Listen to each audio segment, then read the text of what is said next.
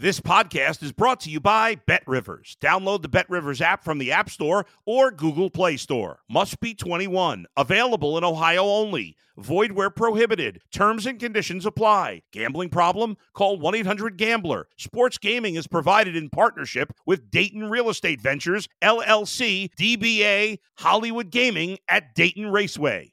If you're a tennis fan, you'll love Betting Weekly Game Bet Match on the Bet Rivers Network. Whether you're a better or just love tennis, you'll enjoy the in depth analysis each week of the tennis calendar. Subscribe to Game Bet Match today from your favorite podcast provider.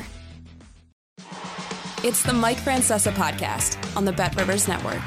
Hello again, everybody, and welcome to the Mike Francesa podcast, brought to you, as always, by the good folks at Bet Rivers. Remember, for all of your wagering needs, go to the uh, ever improving Bet Rivers app for everything you might need. And as we head closer and closer, inch day by day closer to the football season, and we do need it here in New York with the way things have gone this season, uh, looking so forward to the football season.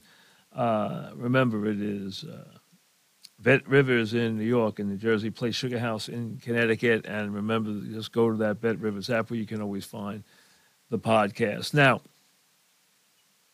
it's been a long time, really a long time, since the Yankees have been outclassed in a series the way they were outclassed in Atlanta. I mean, you could just see it. You knew as they headed to Atlanta playing the way they are um, and the way they have been playing. And you look at this Braves team that, to the surprise of no one, is having the kind of season that a lot of people knew they could have.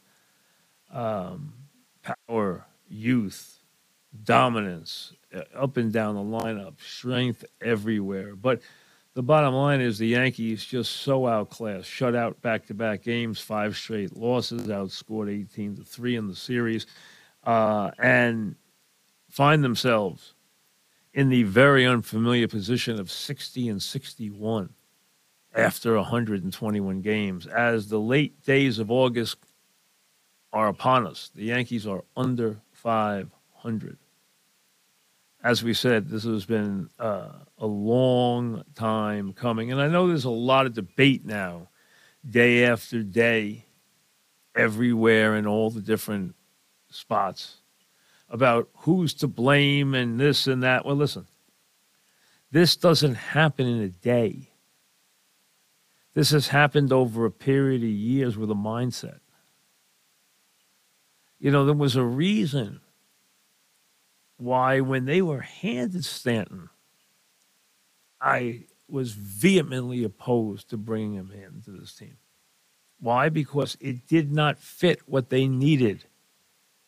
It was going to make them older. It was going to make them slower. It was going to make them less athletic. It was going to make them more right handed, dependent. And that's what they've become in so many ways. Tonight, the Yankees started one left handed bat. The Yankees. The Yankees, who have been built on left handed power throughout their years of dominance, going back to Ruth, have so little balance in their lineup. But it starts, it really started with a mindset. And again, just look at the age on this team.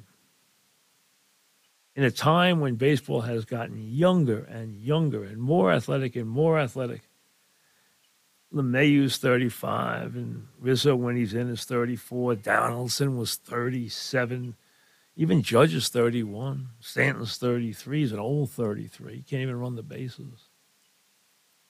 The bottom line is this wasn't built in a day there has been, and I'll take it in the order of what I believe.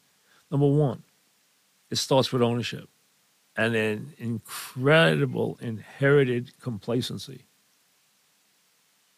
They are very happy at the top of this organization to fill the ballpark, which they do. Only the Dodgers draw more per game. The Yankees right now averaging 41,000 fans per game. To a very, very expensive ticket to $40 parking and outrageous prices throughout the ballpark. trying to steal a dollar from you wherever they can, to the configuration of the team, which deals with the general manager and the entire front office, put together so poorly. The lack of left handed hitting, not only left handed power, but left handed hitting, the fact that they have had no leadoff man for years. And filling this roster with players who should never, ever wear pinstripes. And I'm not even going to get into some of the things that have happened as they've signed pitchers. Some of it unlucky, some of it just incompetence. As they wind up with a shelf full of pitchers that don't help in any way and don't even get on the mound. It's, you know, everyone always wants to blame the manager. And I'm not telling you that Boone has done a good job. But the bottom line is nobody's going to win with this team. So it's not about the manager. I mean, everyone is quick because that's the easiest fix. It's the easiest move to make. It's a harmless move to make. And it brings forth the aura of enormous change when really it's not enormous change. Ownership first, front office second, players third, then manager. Yankees don't have a good organization anymore. They don't think the right way. They don't play the right way. They don't act the right way. And that's why they're in the predicament they're in right now. And it's not going to take a day to get out of it. It's not like you snap your fingers and this team is a 100 win team. It's not. It's gotten to the playoffs in a system now that makes it easier to get to the playoffs. And when it's gotten there, it hasn't done what it's expected to do, which is in the Yankee world or the old Yankee world, get to the series. You're not going to win the series every year. They didn't win the series every year when they had Ruth. They didn't win the series every year when they had Mantle. They didn't win the series every year ever. But they got to the series all the time. And they were power and pitching and pride. And now, occasional power, occasional pitching. I can't knock Cole this year. And not a lot of pride. One of the things for the Yankees which they should be ashamed of is, you know, there are a lot of people live for their team, whether it's the Yankees, whether it's the Mets, whether it's any other team in the major leagues. But baseball is a constant companion. It's there every day. It unfolds. It's a great companion for someone who might be older, who might be infirmed, who might be housebound, who waits for those hours that they can just jump in and forget their problems and jump into the team an hour before the game, half hour to 40 minutes after the game, the game, and be there and have that to count on really day in and day out for six months. And instead now, in a absolute reach to claw every dollar, look what they've done to their audience and to their fan base. And for some people, it's impactful. I've heard from people, I have people stop me and say, hey, how did the Yankees do this? I know they're on Yes now, and you know, and I have to pay a couple of bucks for Yes. Okay, I can do that. And then they might be on ESPN or Fox or something like that, I, and that's free. ESPN's not free, but it's everywhere. But now, look at the Red Sox series Apple Plus, then DS, then to Prime. A lot of people can't do that. A lot of people don't even know how to do that, and a lot of people can't afford that.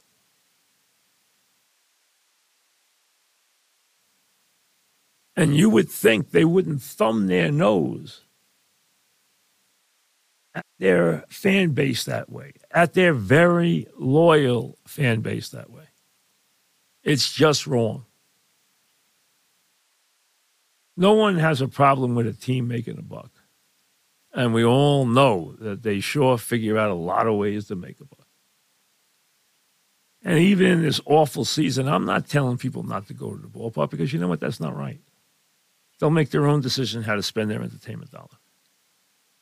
But what also isn't right is when you put them on Apple Plus on Friday and Yes on Saturday and Prime on Sunday. There's a generation that doesn't understand that. And there's also a lot of people out there who can't afford that. It's just wrong. You know, as the Mets go through this utter dismal finish to their season, there's no other word for it. It's just, you have to be the diehard of diehards to sit through it. Or you just have to love baseball. And if you do, fine. I mean, I admit I sit there and watch the ball games. But if I have something to do, I'm not going to pass up anything else to watch the ball game. But if it's there, I'll watch it. So I'm guilty too. But there's very little to really grab your attention. So now what it's about is who do we blame? Who do we get rid of? And obviously, a lot of this has fallen on Alonso. He has been scapegoated here in recent weeks. And I've hinted to you throughout the year, without being specific, that there were some confrontations going on inside that clubhouse. That was no secret. And some of it was with Alonso, Not all of it, but some of it. But the Mets have to be very, very careful in all this talk about unloading Alonso. This is a premier. For the, whatever faults he may have on and off the field, this is a guy who shows up every day and is a premier slugger in the mold of a Harmon Killebrew. 53 120, 37 94, 41 31, 35 88 so far this year. Those are big power numbers. Year after year after year. Those aren't easy to find. Be careful giving him away. Now, obviously, the Mets have a huge problem in that they have no pitching in their organization and they have no rotation next year. And even with all Cohen's millions, he's not going to be able to put together a good starting rotation. It's just not going to be available to him. And it would be insanely costly. But if you're going to send this guy away, just remember what he does. Look at the numbers. He dances every dance. Is he perfect? No. Is he a slugger? Yes.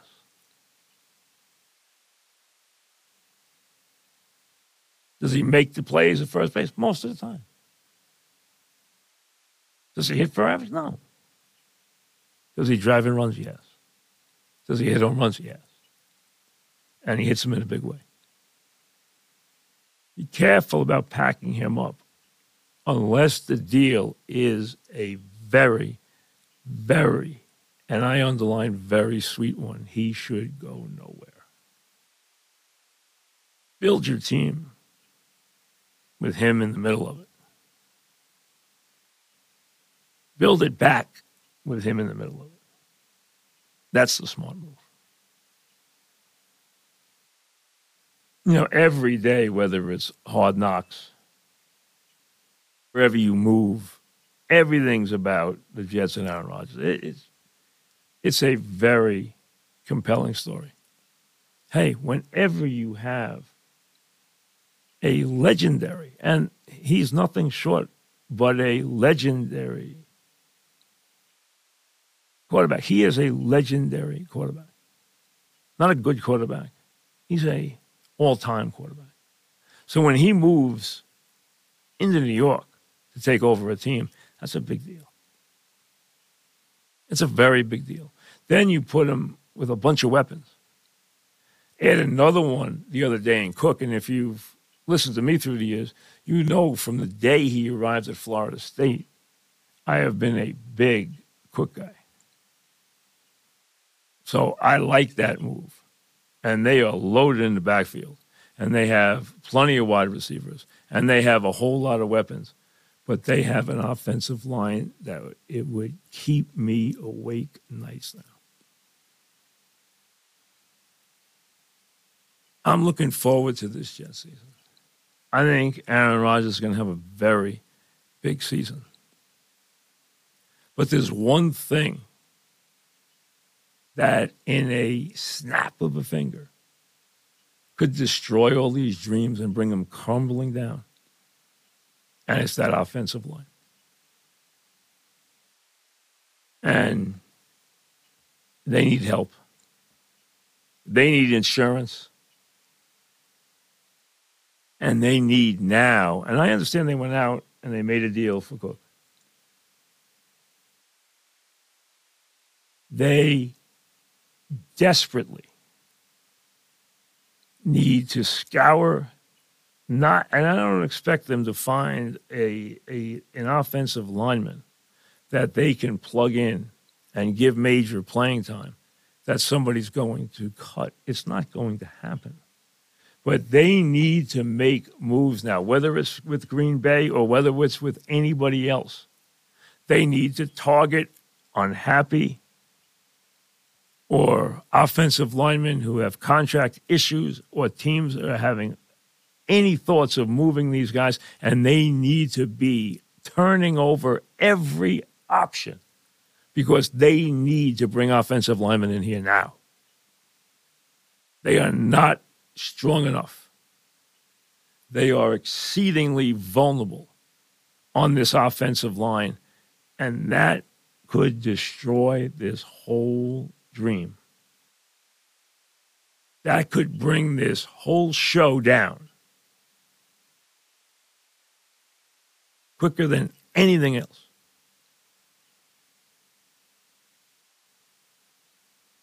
And this is something you have to watch if you're a Jet fan. Am I concerned about the coaching staff? Yes. Because Rodgers is looking to have them take an enormous leap forward, a quantum leap forward.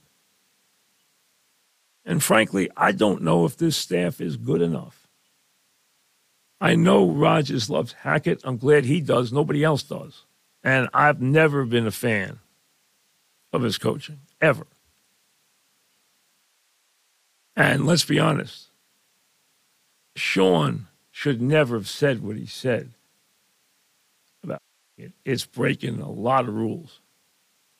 But he was 100% right about what he said. The job that was done in Denver was just embarrassing. One of the worst we've seen anywhere what he said was all true. He shouldn't have said it. We all know that. Coaches don't knock coaches. But he was telling the truth. But I'll live with that part of it because I think Rodgers can run the offense. I'm just hoping that they get better in their game decisions, in their sideline communications, in their whole approach to how they coach the team. They, I hope they grow up with their quarterback and try to see if they can coach on the level that he will quarterback at. That's very difficult. But while I have some concerns about the coaching, I have nightmares about the offensive line. And on this date, I really believe it is imperative that they try and do everything within their power to try to see if they can improve this offensive line before the bell rings. Is it an easy task? No. Never easy to get linemen of quality or linemen who can help you in any way. It's very hard. You have to find a team that is maybe rebuilding or a team that just is overloaded, that has guys they want to play, and they're willing to jettison someone who has a lot of life left because of his contract. That's what you need to find.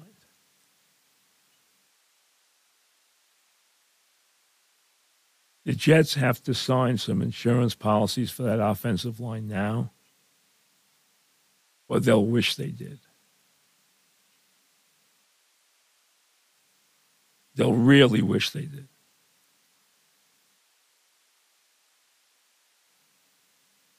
I have so many thoughts about the NFL on, on so many levels. I don't want to get into them all yet. I just wanted to get into that one right now because the Jets are so much the theme of the preseason, but, be, but be, also because this has to be done now.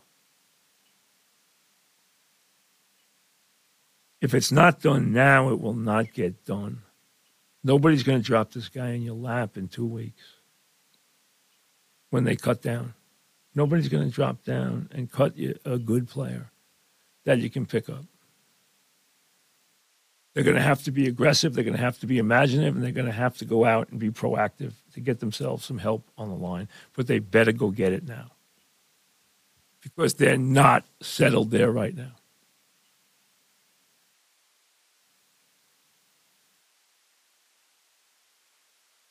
Jets have done a lot of things right.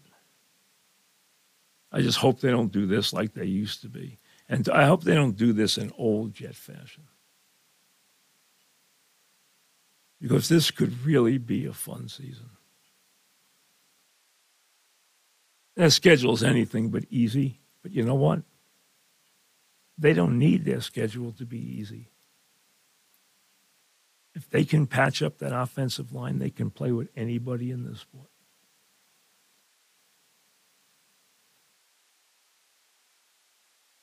They can play toe to toe with anybody in the league.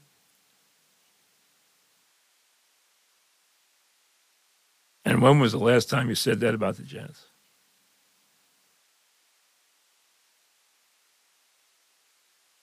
I just hope Rodgers gets to be Rodgers here.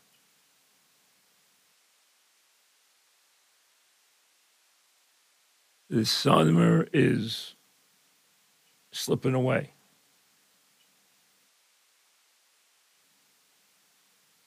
When you get to August 20th,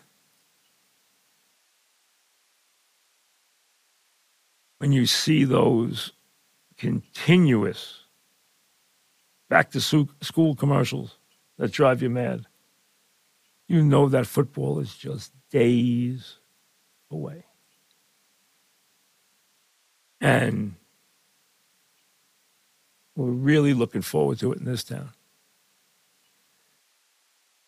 Why? Because there's a great reason for optimism with both teams. And this baseball season has been just such a disaster. And there's going to be no October in this baseball town this year. But there may be a heck of an October in terms of football this year. I'd be surprised if there's not. We haven't talked at all about the Giants. We got a lot to say about them. They're improved. But how big are the obstacles in their way? We'll get to that.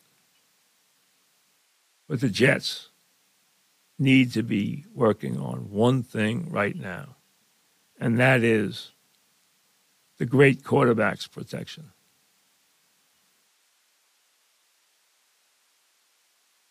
It's imperative. We'll see you later. Thanks for listening to the Mike Francesa podcast on the Bet Rivers Network.